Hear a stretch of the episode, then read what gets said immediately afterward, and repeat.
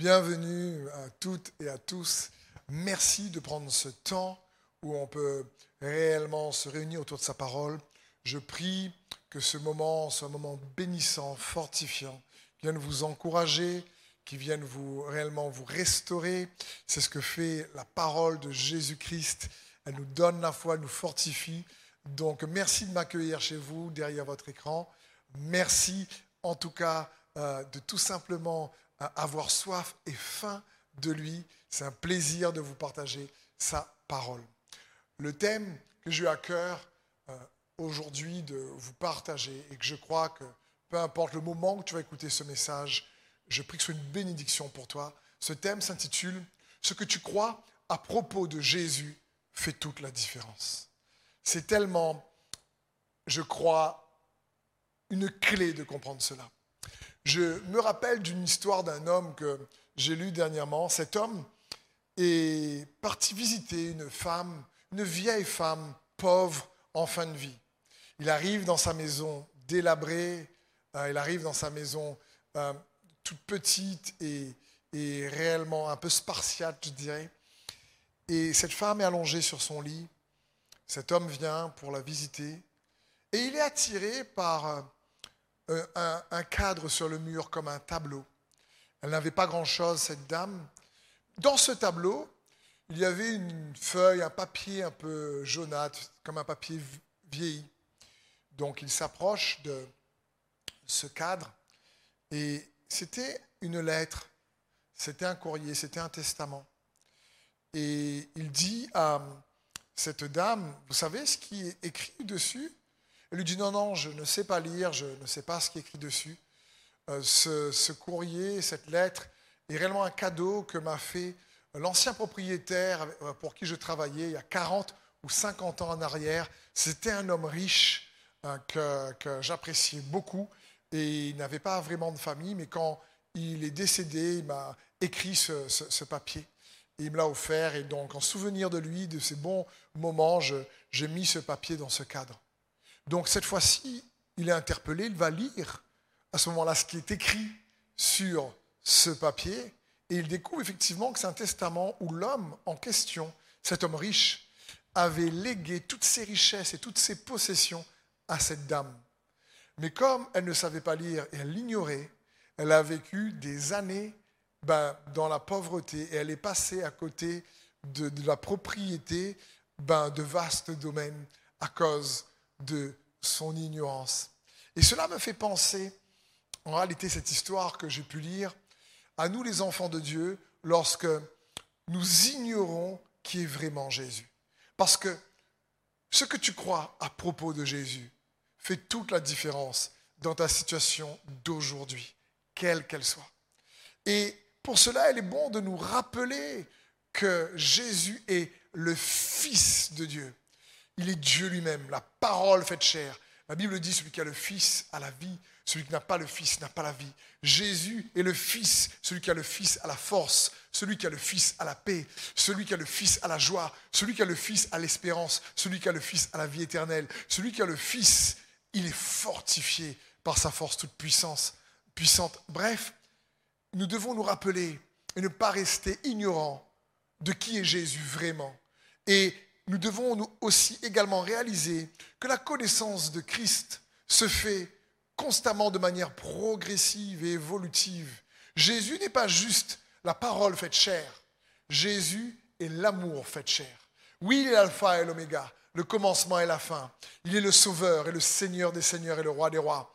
Il est notre roc, il est notre refuge, notre abri, il est notre amour, il est réellement notre joie, notre paix. Mais j'aimerais mettre l'emphase surtout sur le fait Jésus n'est pas que juste la parole faite chair, il est également l'amour fait chair. Si tu préfères, Jésus est l'amour de Dieu personnifié pour toi et pour moi.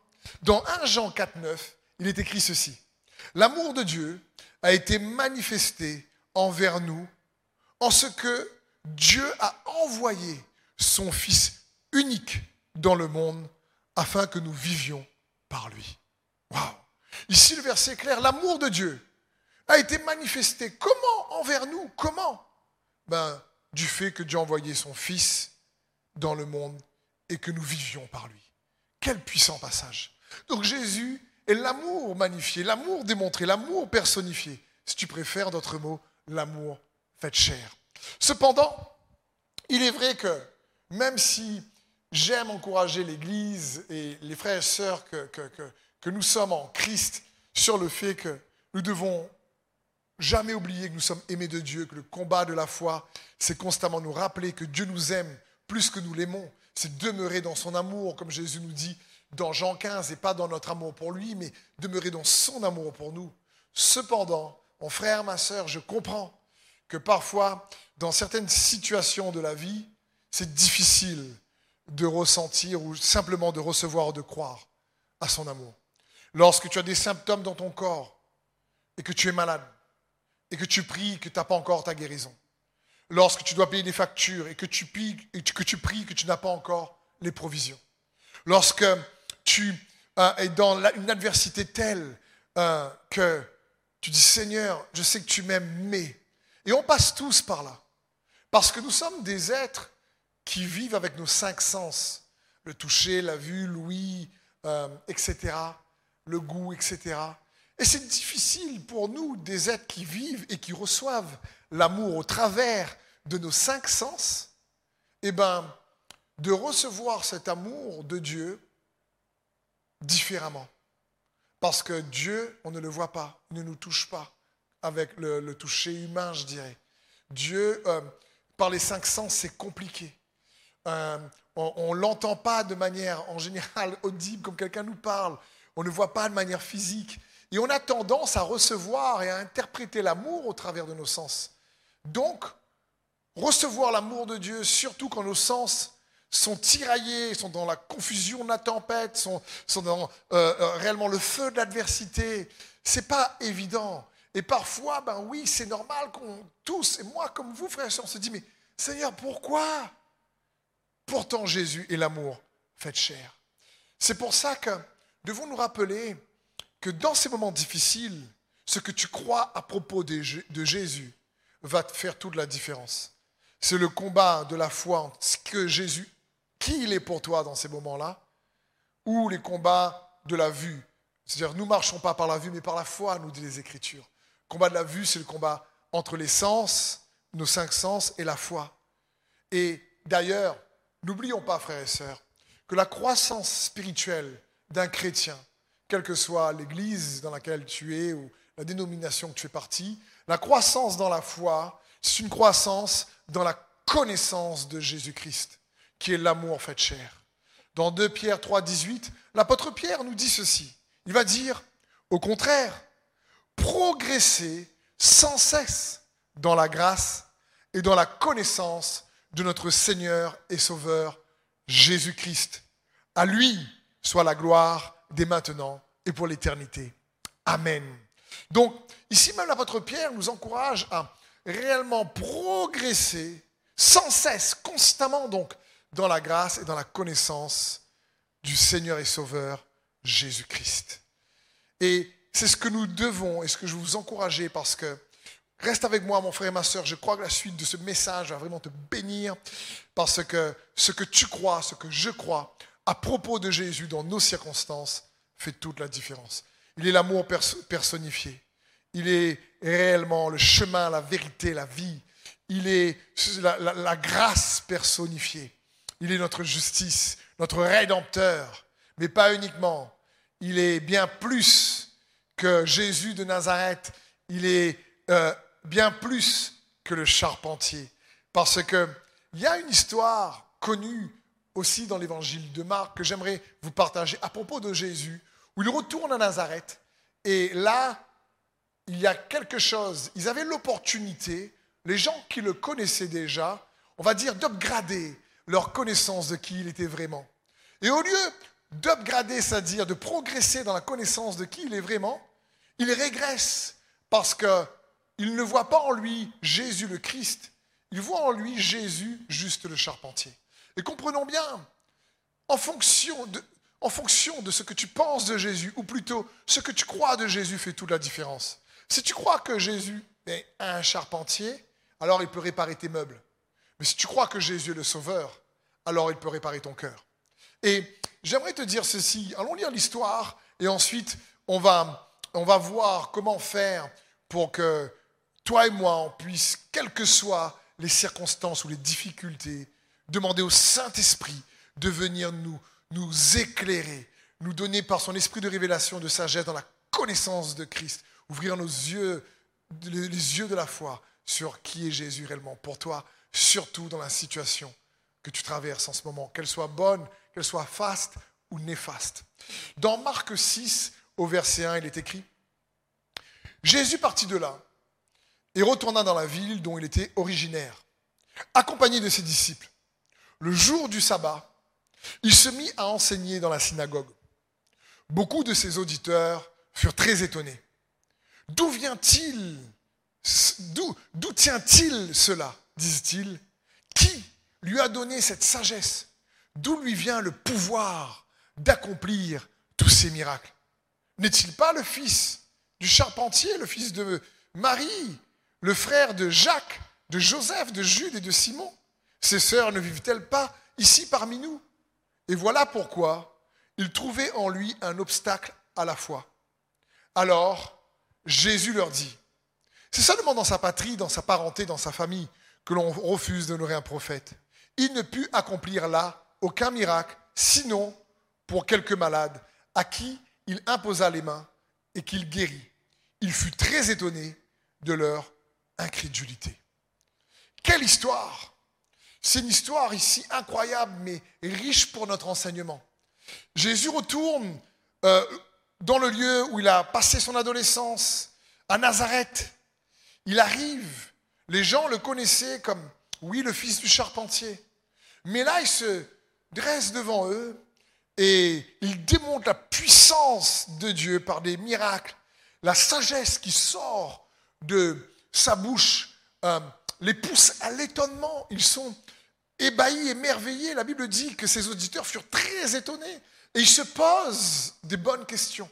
Les questions que les gens de Nazareth à ce moment-là se posent sont des questions légitimes et ils veulent essayer de comprendre, comme chacun d'entre nous. Souvent, ils analysent et ils se disent, mais attends, mais d'où lui vient cette sagesse? Euh, Qui lui a donné le pouvoir d'accomplir ces miracles? Attends, les questions sont bonnes et sont légitimes. Le problème, c'est leur conclusion, c'est leur constat. Comprenons bien, une conclusion, c'est une opinion que tu choisis de croire après une période de réflexion et d'analyse. C'est ça, en quelque sorte, une conclusion. Pas que ça, mais c'est surtout ça. C'est une opinion que tu choisis de croire après une période de réflexion et d'analyse. Donc ils voient Jésus avec une sagesse incroyable. Ils savent qu'il est parti de lieu en lieu en Israël et qu'il a fait des miracles. Sa réputation le précède. Ils se disent, attends, mais d'où lui vient cette sagesse? Qui lui a donné le pouvoir de faire des miracles? C'est des questions légitimes. Donc ils ont une analyse, ils ont une réflexion. C'est leur conclusion qui a été erronée. Et c'est là que j'aimerais vous encourager peut-être à méditer, parce que ce qui arrive ici à Nazareth nous arrive à chacun d'entre nous en réalité. J'aurais pu dire, mais d'où lui vient cette sagesse? Et après leur analyse, dire, waouh, ça doit lui venir de Dieu. Une sagesse comme ça, ça vient de Dieu. Et puis d'ailleurs, il est écrit dans les Écritures que personne ne peut faire ce genre de miracle si Dieu n'est pas avec lui. Donc c'est sûr, on l'a vu comme le charpentier, mais ça c'était avant. Maintenant, on voit que waouh, c'est pas Jésus le charpentier, c'est Jésus le Messie. C'est lui qui devait venir. Ils auraient pu, après l'analyse ou leur questionnement, arriver à une conclusion juste à propos de Jésus. Mais malheureusement, ils arrivent et ils aboutissent à une conclusion erronée. Donc, il y a une leçon puissante pour nous. Notre connaissance de Christ et l'expérience de l'amour qu'il est pour nous peut évoluer d'une manière positive ou évoluer d'une manière négative en fonction bah, des situations que nous traversons. Et j'aimerais t'encourager à renouveler ta pensée pour ne pas perdre de vue qui il est vraiment et grandir dans la connaissance de qui il est vraiment. Comme le dit l'apôtre Pierre, ne cessez, de, ne, ne cessez pas de progresser dans sa grâce, dans la connaissance du Seigneur et Sauveur, Jésus le Christ. Dans Romains 12, au verset 2, un passage aussi très connu, la Bible dit, ne vous laissez pas modeler par le monde actuel, mais laissez-vous transformer par le renouvellement de votre pensée pour pouvoir discerner la volonté de Dieu, ce qui est bon, ce qui lui plaît, ce qui, est pour lui parfait. La Bible ici parle de laissez-vous transformer par ce qui oriente votre pensée pour, euh, pour connaître la volonté de Dieu. C'est dans ce sens pour découvrir ce qui est bon. Et on voit ici qu'il y a un combat dans l'orientation de la pensée de ces personnes à Nazareth. Et dans, ce, dans cette réflexion, dans ce combat, ils laissent leur expérience passée de Jésus, leur ressenti, ben, venir conclure qui il est vraiment. Et j'aimerais t'encourager à peut-être demander à Dieu, si, si toi-même ou moi-même ça m'est arrivé, parfois on a laissé des événements passés difficiles au sujet de qui il est, au sujet de prières non exaucées, au sujet que tu demandes un exaucement et tu pries pour ça, tu jeûnes, et c'est quelqu'un d'autre qui reçoit, voire même quelqu'un que tu apprécies pas, et là tu te dis, mais pourquoi? Seigneur, c'est pas possible, je te sers. Et laisser nos expériences passées venir inconsciemment parfois, donner une conclusion dans notre pensée qui oriente notre pensée sur un Jésus qui, en réalité, n'est pas capable ou ou trop faible pour nous sortir d'une situation difficile. Euh, je vais prendre des exemples qui, j'espère, vont être assez simples pour vous aider. Je me rappelle, il y a quelques temps, il y a quelques années en arrière, quand j'étais un peu plus jeune, euh, ma précieuse maman, qui est aux côtés de Jésus aujourd'hui, euh, j'étais, quand j'étais vraiment ado, assez maladroit. Et du coup, elle me dit que c'est un peu comme Gaston Lagaffe. Quoi je me rappelle un jour, euh, quand on passait à table, donc elle me dit, oh là là, là Steph, mets un tablier toi, parce que tout le temps il faut laver des vêtements, tout le temps tu salis ton t-shirt, donc euh, tu, es trop maladroit.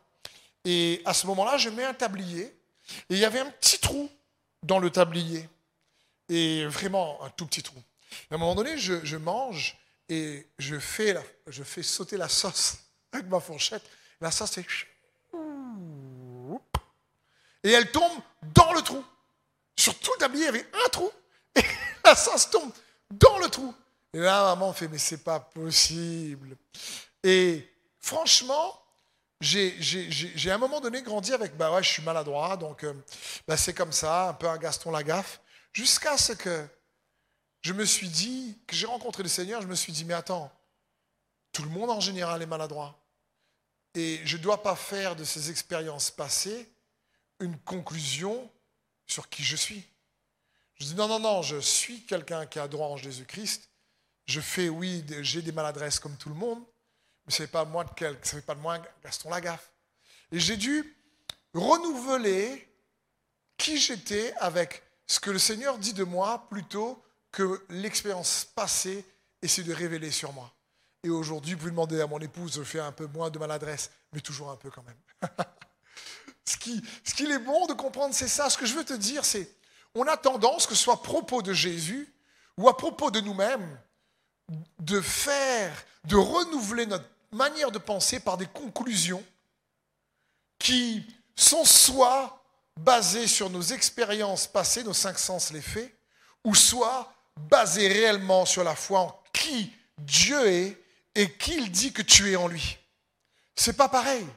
Et c'est un peu ça le combat de la foi.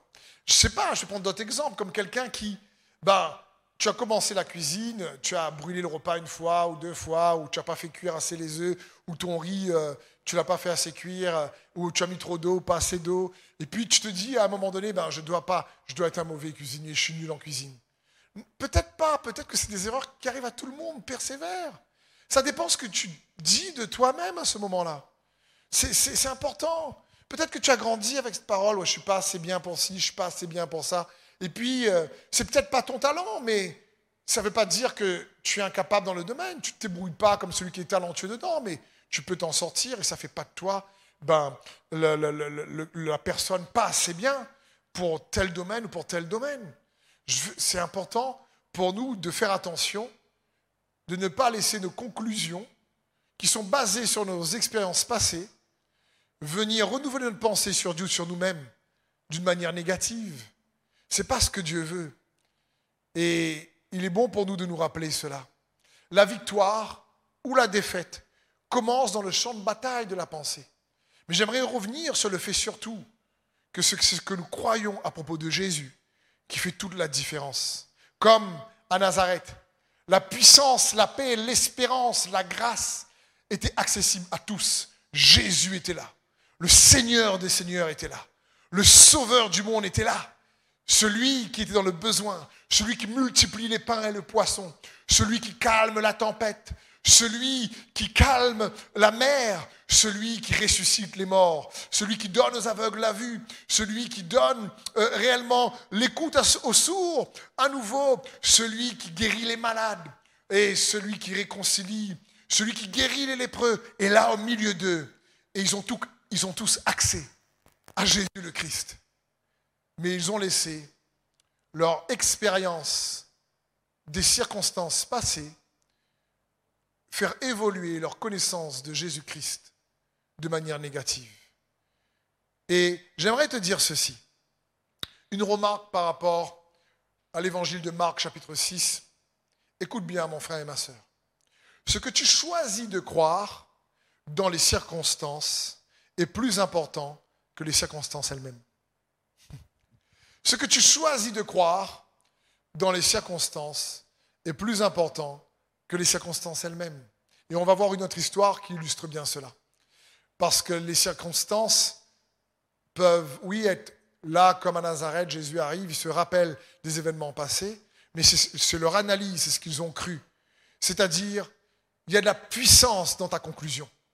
Il y a de la puissance dans ton amène intérieur. Parce que le mot amène signifie qu'il en soit ainsi.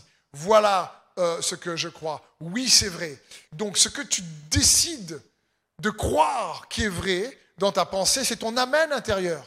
il y a la puissance dans ton amène intérieur. Il y a la puissance dans ta conclusion pour impacter ton futur.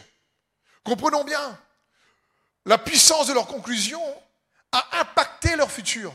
Jésus était là et il désirait faire beaucoup de miracles, mais il n'a pas pu parce qu'ils n'ont pas choisi de croire en lui, mais ils ont choisi plus de croire dans les circonstances passées à propos de lui. Et donc, n'oublie pas, mon frère et ma soeur, qu'il y a de la puissance dans ta conclusion pour impacter ton futur. En fonction de l'adversité que tu traverses aujourd'hui, si tu vas, tu faire une analyse comme nous tous, tu vas penser, tu vas analyser tes défis, tu vas analyser la tempête, tu vas analyser ben, les difficultés dans les circonstances. Et il y aura automatiquement un amène intérieur, une conclusion à propos des circonstances, de Jésus ou des autres ou de toi-même, que tu vas avoir. Et cette conclusion-là dans ta pensée va te transformer euh, par ce qui oriente ta pensée de manière positive ou négative. Mais elle va impacter ton futur.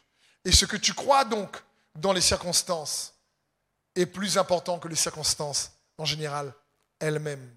J'aimerais aussi lire pour vous une autre histoire qui illustre bien cela.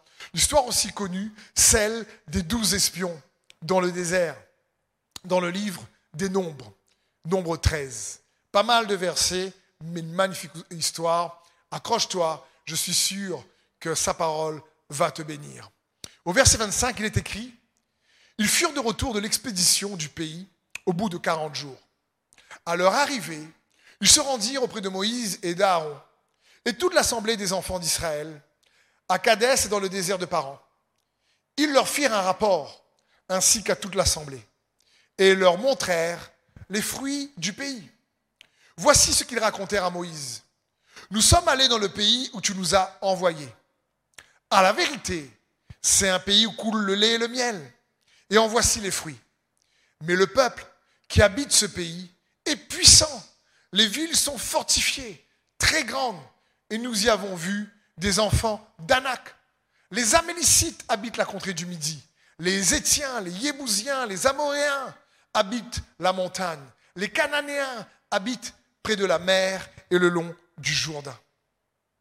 Caleb fit taire le peuple qui murmurait contre Moïse. il dit, montons, emparons-nous du pays, et nous y serons vainqueurs. Mais les hommes qui étaient allés avec lui dirent, nous ne pouvons pas monter contre ce peuple, car il est plus fort que nous. Et ils décrièrent devant les enfants d'Israël le pays qu'ils avaient exploré. Ils dirent, le pays que nous avons parcouru pour l'explorer est un pays qui dévore ses habitants.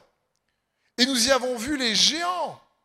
Tous ceux que nous avons vus sont des gens de haute taille. Nous avons vu les géants, enfants d'Anak, de la race des géants. Nous étions, à nos yeux et à leurs yeux, comme des sauterelles. Comprenons bien ici ce qui se passe, mon frère et ma sœur.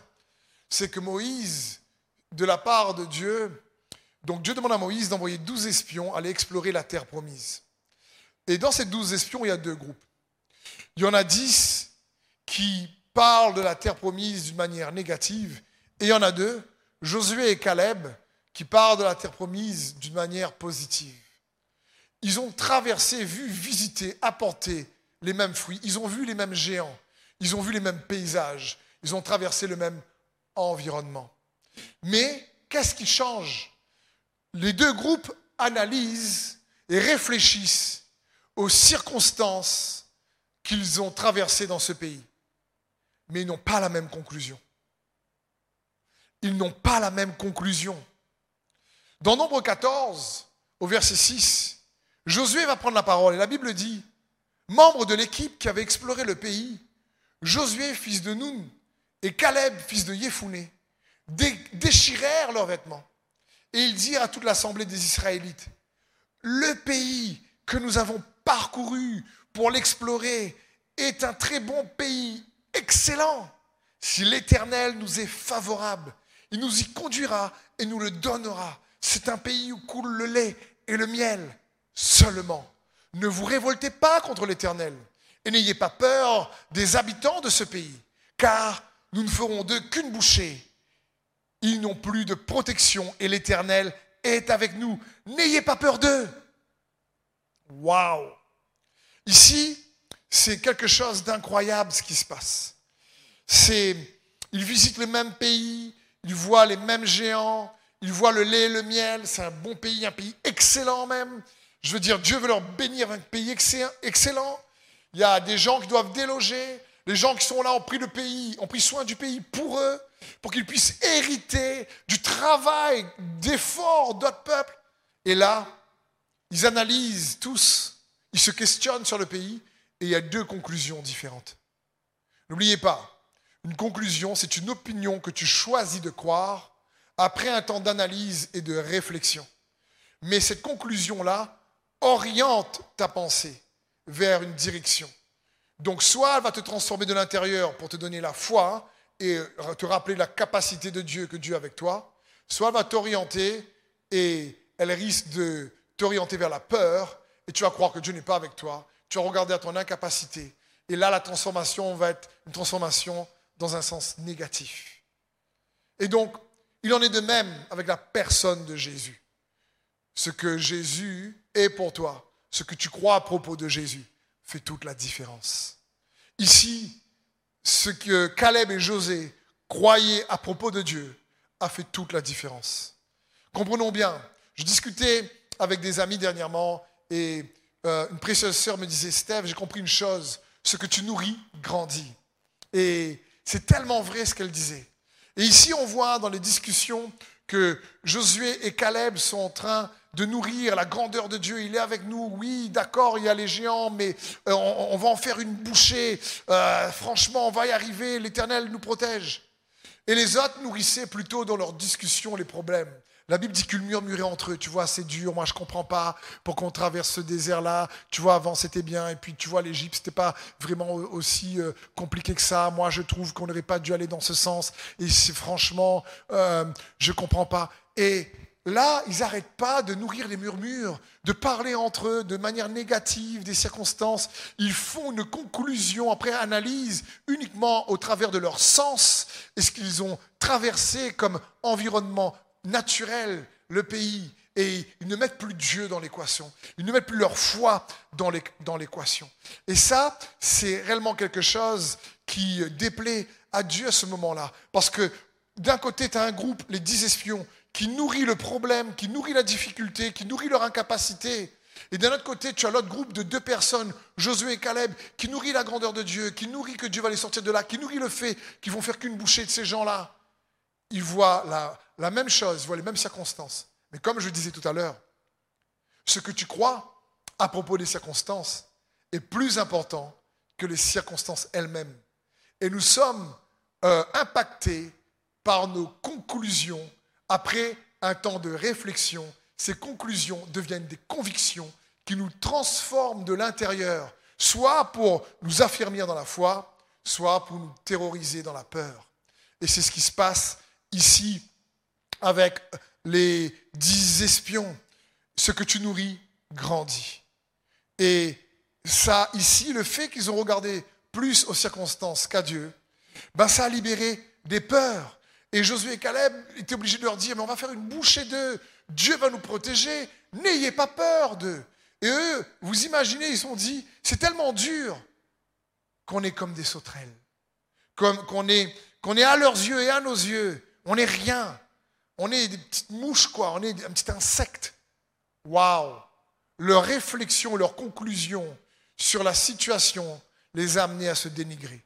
Là, il y a aussi quelque chose, je crois, mon frère et ma sœur, d'important pour toi et moi à retenir euh, euh, par rapport à ce principe biblique. C'est lequel? C'est que ces frères et sœurs, ces dix espions et le peuple qui les a suivis, ils n'avaient pas de problème pour croire en l'existence de Dieu. Pour eux, Dieu existait, ils ont vu Dieu ouvrir, la mer rouge, ils ont vu Dieu euh, réellement faire des signes, des miracles, des prodiges en Égypte, les plaies, ils ont vu la colonne de feu, la colonne de nuée, bref, la manne. Waouh, ils savent que Dieu existe. Le problème, c'est qu'ils ne croyaient pas que Dieu croyait en eux pour qu'ils puissent prendre possession de la terre promise que Dieu avait pour eux. Ils ont douté de Dieu et ils sont crus incapables à cause des difficultés. Ils ont laissé les circonstances venir euh, révéler leur incapacité au lieu de laisser leur incapacité les apprendre à dépendre de Dieu afin que le faible dise je suis fort. C'est ça la foi. Parce que Dieu était avec eux. Et s'il leur a dit d'aller prendre cette terre, c'est parce qu'il était avec eux pour les, les permettre de la saisir. Et malheureusement, ce peuple ne doutait pas de l'existence de Dieu, mais ils doutaient d'eux-mêmes, de leur capacité, du fait que Dieu voulait agir au travers d'eux. Quand Dieu fait pour eux, là, ils sont contents. Mais quand Dieu voulait faire au travers d'eux, là, ils ne voulaient plus. Là, ils se sont dit non, laisse tomber, on ne va pas y arriver. Et Dieu lui-même, à un moment donné, euh, se met en colère et parle à Moïse après ce passage où il dit, mais ce peuple réellement est rebelle envers moi. Il ne me fait pas confiance, il est incrédule. Il croit que je leur demande ça et que je ne vais pas être avec eux. Et j'aimerais te dire, mon frère et ma soeur, peut-être que tu as traversé dernièrement une saison compliquée ou dans ton passé, où euh, tu as dû faire une analyse, une conclusion à propos de Dieu ou de toi-même, ou des autres, ou des circonstances, où tu te dis, mais où sont les promesses de Dieu? Je ne sais pas si elles vont arriver vraiment. Est-ce que Dieu va être capable de les réaliser après tout ce que j'ai traversé? Est-ce que je n'ai pas plutôt perdu mon temps? Comme le peuple en train de dire, mais on a perdu notre temps à te suivre, Moïse. On aurait dû rester en Égypte. Là-bas, au moins, on avait à manger. On galérait pas avec euh, le, soleil dur du désert, la journée, le froid, la nuit. Tu, tu fais galérer, Moïse. On mangeait pas la manne tous les jours. Et Moïse dit, mais attends, non, on suivait Dieu, ils allaient vers la terre promise et Dieu allait être avec eux. Mais au lieu de se renouveler dans la connaissance de Dieu et de faire en sorte que malgré leur désert, comme Josué et Caleb, Dieu soit leur force, ils ont alimenté au travers de leur conclusion des murmures qui a créé une peur face à la difficulté des circonstances. Et j'aimerais t'encourager à avoir une attitude à la Caleb J'aimerais t'encourager à faire taire les murmures dans ta pensée au lieu d'y participer. Oui, on entend tous des fois des choses sur telle situation, mais tu sais quoi? Sans être dans le déni, parce que je crois que, comme Josué et Caleb également, ils ont partagé les faits, par contre, ils n'ont pas libéré une peur ou un esprit d'incrédulité, mais un esprit de foi. Ils ont, ils ont, oui, il y avait des géants, oui, effectivement, euh, il y a le lait et le miel dans ce pays, euh, mais c'est pas grave. Dieu avec nous. Ils se sont laissés renouveler dans leur pensée par la grandeur que Dieu avait dans leur cœur Ils n'ont pas laissé la grandeur du problème réduire Dieu, mais ils ont laissé la grandeur de Dieu réduire le problème. C'est pas pareil dans leur cœur. Ils avaient une autre approche. Leur discours était différent.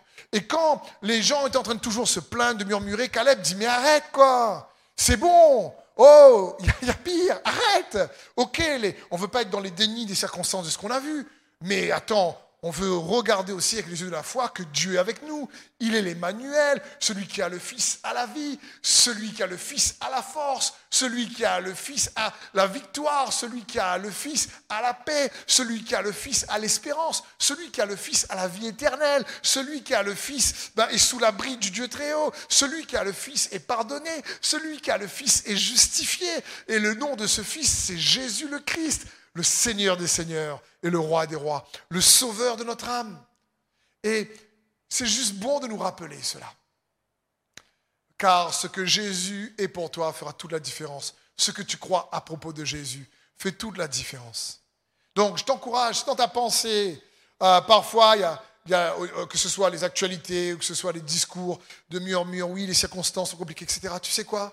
Comme Caleb dit, attends, non, non, je veux être animé du Saint-Esprit être animé d'un autre esprit, d'un esprit de foi.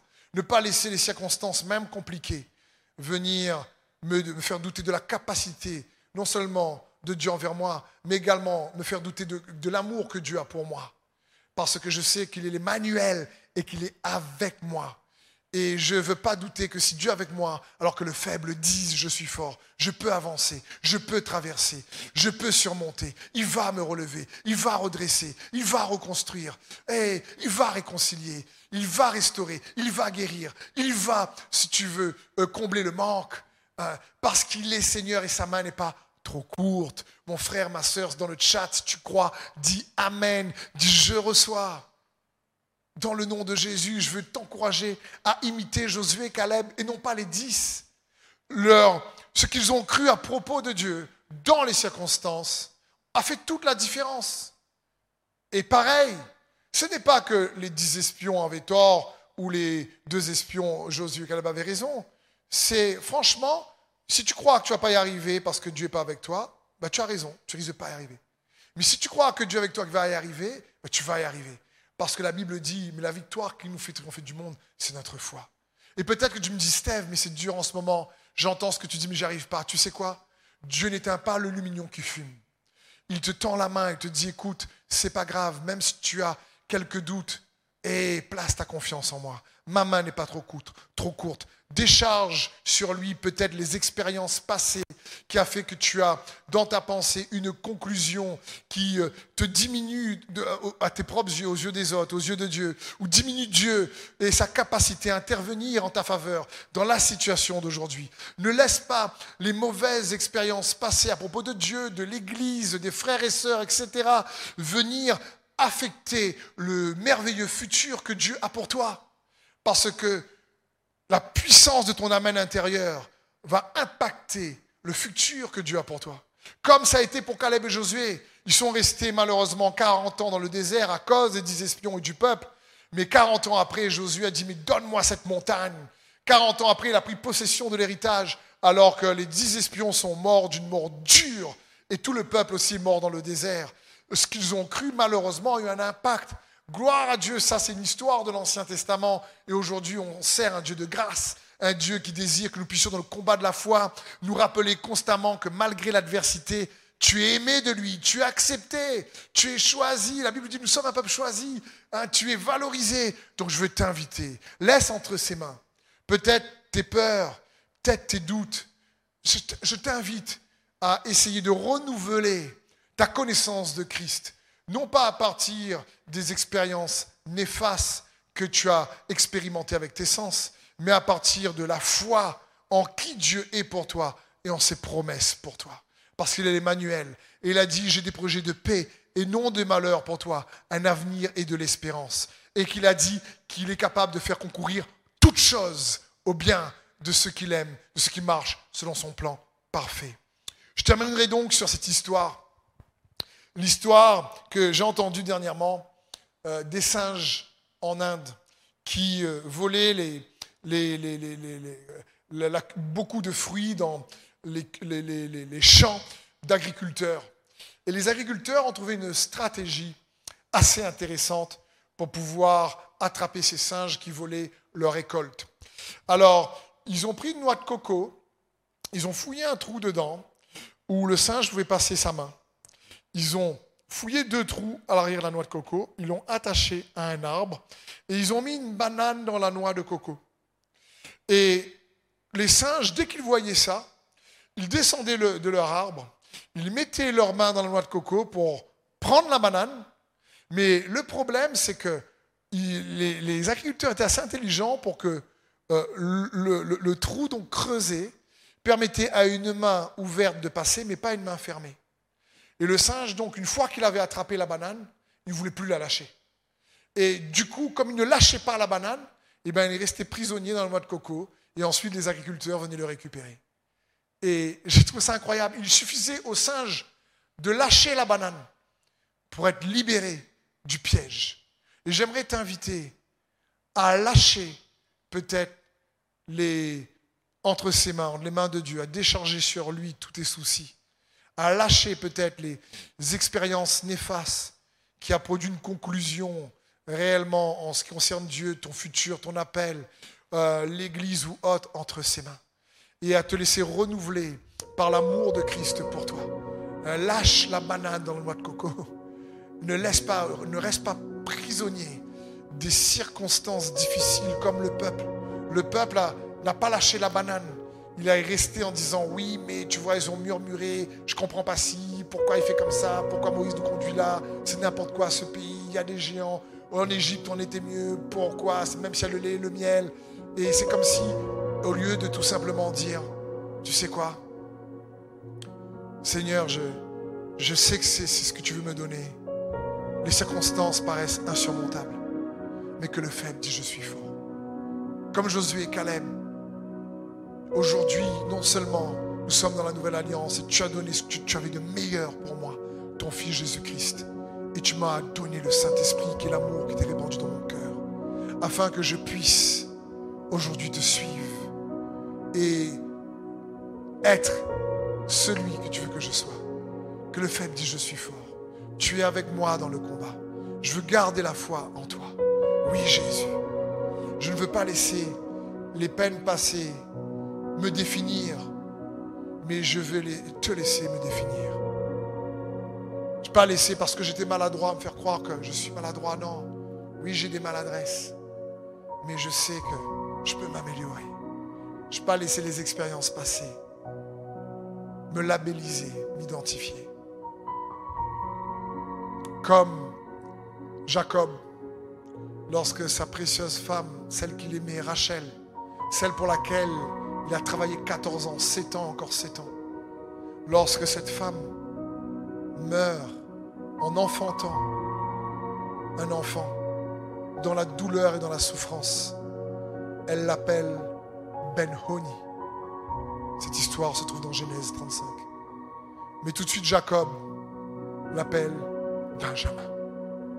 Ben Oni signifie le fils de ma douleur. Benjamin signifie le fils de ma main droite. C'est incroyable ce que fait ici Jacob. Il traverse une expérience douloureuse. Il perd l'amour de sa vie. Il la perd. elle donne naissance à son fils. Et elle le labellise, elle lui donne un nom de souffrance. Le fils de ma douleur. Mais Joseph dit non, non, c'est le fils de ma main droite. Waouh! C'est le symbole, c'est le fils qui va apporter des bénédictions. Le fils de la force. Le fils. Jacob ne veut pas laisser l'expérience labelliser son fils. Jacob ne veut pas laisser l'expérience douloureuse donner l'identité à son fils. Jacob veut laisser sa foi en l'éternel façonner l'identité de son fils. Et je veux t'encourager à ne pas laisser les expériences douloureuses te façonner. Je crois que pour certains, je prie que ce message vous touche en plein cœur et que vous puissiez saisir la main de consolation du Saint-Esprit qui désire venir vous toucher intérieurement et vous fortifier pleinement. Et je crois que oui, Dieu est celui qui change le mal en bien. Dieu est celui qui est capable de nous faire passer d'une période de douleur à une période de faveur. Dieu est capable de celui qui est capable de nous faire passer d'une période d'adversité à une période de paix. Dieu est capable de nous faire sortir d'une période de souffrance pour nous faire passer dans une période de puissance en lui, d'expérience de sa bonté, de son amour et de sa sagesse, parce qu'il est Dieu. Et il désire que nous puissions garder confiance en qui il est pour nous, en son amour. Mon frère, ma soeur, peut-être que si tu me regardes, il y a eu des gens qui t'ont labellisé. Il y a eu des gens qui ont mal parlé de toi. Il y a certaines expériences passées qui restent là, derrière ton écran. Si c'est ton cas, de manière symbolique ou pas, comme tu veux, mais juste mettre ta main sur ton cœur, je pour toi. Saint-Esprit, ta parole dit là où la souffrance a abondé, la consolation a su abonder. Et tu es le consolateur, le rétributeur, celui qui restitue, celui qui fait justice. Je te prie pour mes frères et mes sœurs, ceux qui regardent cette, cette célébration, ce culte, et de venir toucher derrière leur écran chaque frère et sœur qui sont en proie à ce genre de situation, piégés par des expériences passées. Ils ont du mal dans cette situation à voir que tu es leur solution. Ils ont du mal dans cette situation à faire confiance que tu es capable de les délivrer que tu es capable de ranimer des projets, de l'espérance, que tu es capable d'ouvrir une porte. Tu es capable, Seigneur, de ressusciter n'importe quelle situation morte parce que tu es la résurrection et la vie. S'ils n'arrivent pas pleinement à croire en toi dans cette mesure, viens Saint-Esprit les renouveler. Parce que ce qu'on croit à propos de toi, à propos de toi, fait toute la différence, Jésus. Et en ton nom, que ta paix les envahisse, que ta faveur les saisisse. Tu es le chemin. Tu fais un chemin pour ceux qui se disent, je ne sais plus quoi faire. Je ne vois pas le bout. Je ne sais pas par où passer.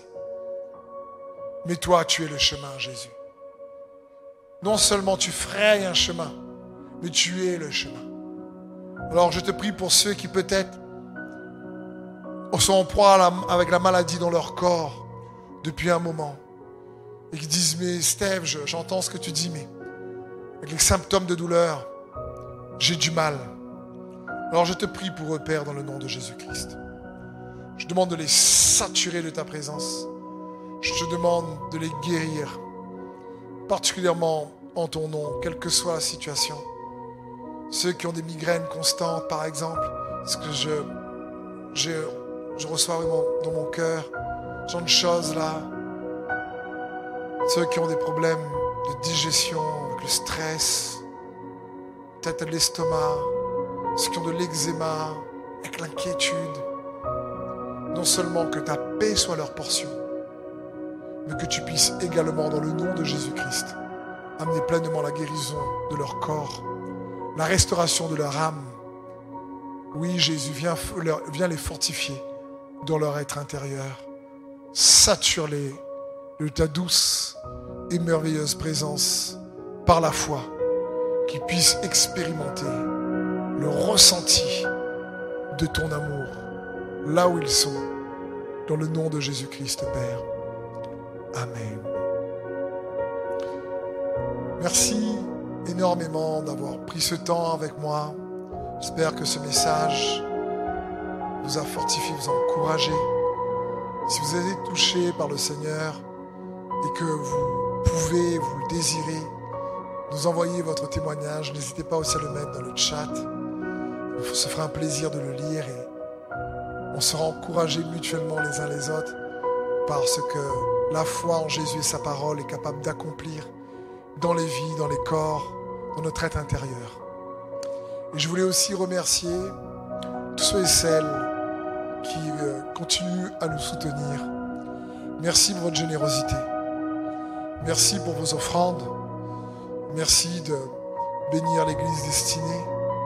Il y a donc euh, sur votre écran, je veux bénir.com, un, un lien, vous pouvez cliquer dessus pour pouvoir nous soutenir. Je prie surtout que Dieu vous bénisse, surtout ceux qui sont dans une situation financière difficile. La parole de Dieu dit qu'on donne, on donne en fonction de ce que l'on a et on donne avec joie. Il ne faut jamais se sentir forcé. Il faut toujours faire en fonction de notre capacité, bien sûr. Mais euh, merci en tout cas pour votre soutien. Notre cœur à nous est de vous servir au mieux sa parole. Et je prie que sa faveur soit pleinement multipliée pour vous, pour votre couple, votre famille, euh, pour la famille monoparentale, si tu n'es en couple, dans le nom de Jésus.